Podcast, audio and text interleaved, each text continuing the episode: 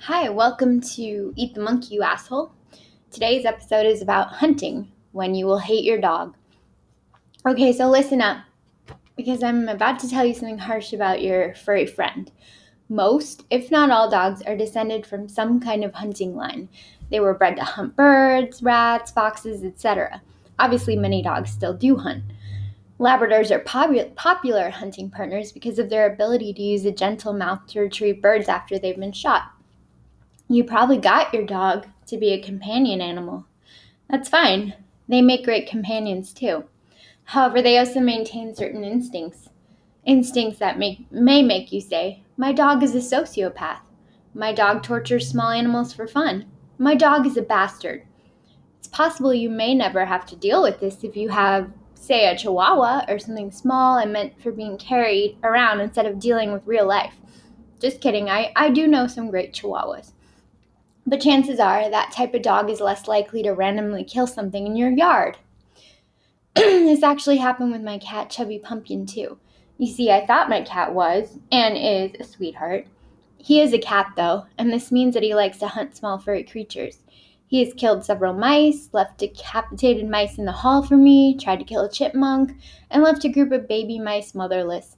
He's a full fledged demon. I have literally looked at him after these incidents and said, How could you?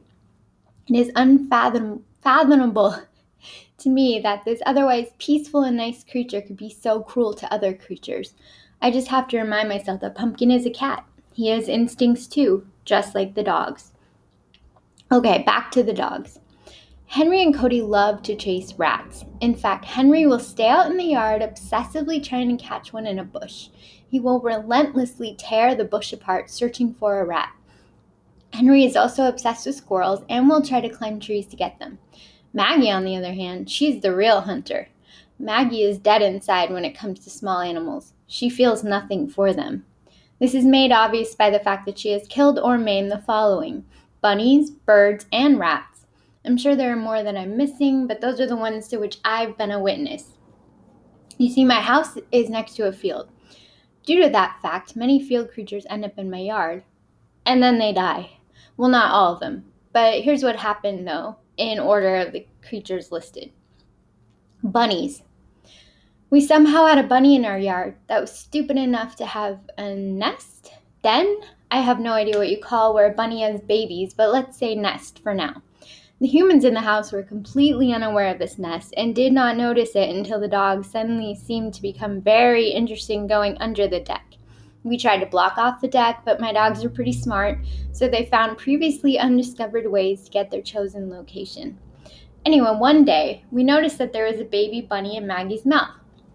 It was still alive, and we managed to save it. Maggie did kill several of its siblings, though. She picked them up and shook them, or whatever dogs do, and they died from their injuries. Maggie is a monster. Birds. We have several blueberry bushes in the backyard. We put netting over them every year, and sometimes birds get inside. Then ruckus ensues, and the dogs get into the netting and kill the birds. Several birds have perished this way. Did I mention my dogs are monsters? Rats. Oh boy. So I mentioned that Henry likes to hunt rats. What I didn't mention is that he has never caught one. Maggie did catch one. I was in the living room minding my own business when I see the dogs going crazy outside. I watch them. I realize that Maggie is pawing at something in the grass. My heart sinks. What is she killing now? I go outside. By now, she has the rat in her mouth, half of its body hanging out. I call my mom to come outside. Maggie realizes she might lose her hard won catch, so she literally sucks the rat further into her mouth to try and hide it from my mom. Its tail was still hanging out, though. Actually, it was pretty funny. Now I can laugh, but still disgusting and sad. My mom gets the rat from her. The rat moves a little and then succumbs to its injuries. My dogs are monsters. Why is this chapter here, you, or this podcast episode here, rather? You might be wondering. Were you trying to make me sad and hate my dog? No, that was not my goal. My goal was to show you that your dog is probably going to kill something at some point. You will feel terrible and you will hate your dog. If you're like me, you won't be able to look at the murderer. You'll be shocked and bothered that this animal who sleeps in your bed and does FaceTime with you just killed an innocent creature. Eventually, you will forget, Just don't be shocked if and when it happens. They may be dogs, but they are still animals.